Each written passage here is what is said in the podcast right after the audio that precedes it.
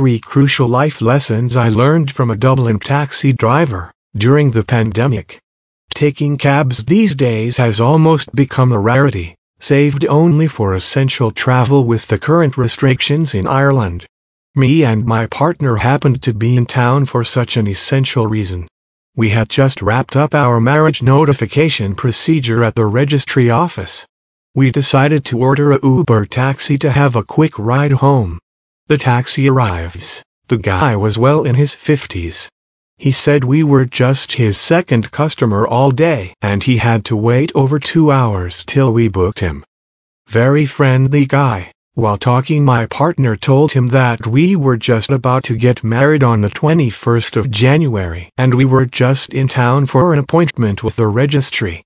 He was genuinely happy to hear the news and went on to give us some wedding advice about never to argue in a relationship because that leads to worse things. It's better to cool down and think straight. Naturally, my partner went on to ask how is your family doing in these crazy times? The taxi driver sighed and broke into a ramshackle state of grief. He told us he had to part with his family and that he lived all alone. We felt really bad and apologized to him for bringing that question up and were sorry for him. He kept saying don't worry about me and said he was very happy for us. Then followed a moment of silence after which he decided to confide in us his story and share why he was in a state of grief. He said he had a 13-year-old son and he had saved up working through December to buy him an off-road bicycle. He had given his ex-wife money for the bike a few days before his son's birthday as the kid was in his mother's custody. Fast forward his son's birthday he is excited for a call from his son. He gets the call but the kid is crying and says that his mom is heavily drunk. He goes straight to his ex-wife's house and inquires about the money to which she said it's all gone, she blew it.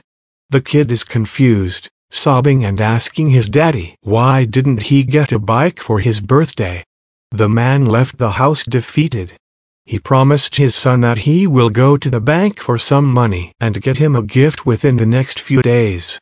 He didn't have much savings as business wasn't looking good due to COVID. This was the most life-changing taxi ride by far for us. At the end of the ride we thanked him for his warmth, politeness and genuine advice. We entered our house and checked if could tip him after the ride on the app. To our discontent it wasn't possible. Never had we felt so heartbroken. We wanted to tip him, but we could not. We tried calling his number on the app and decided to give him whatever cash we had in the house for his son's bike. Alas we were not successful as the call didn't go through after several attempts. Since we seldom carry cash, in this instance we would have appreciated if we could tip this person contactless via our cell phones in the cab itself. Technology is only good if it benefits everyone. Lessons learned. Just because a man is smiling and serving, doesn't mean they don't have deep-ridden sorrows. If you are in a more fortunate situation always be helpful and supportive to people working in the service sector in these difficult times. We are the most advanced species on Earth because we have the power to empathize with one another. That's what makes us human. Always be open-minded and all ears to a random stranger who knows you might learn a thing or two about life. We are offering our cashless tipping solution to all businesses in the service sector for free to battle the economic impact of COVID-19. Visit quicktips.com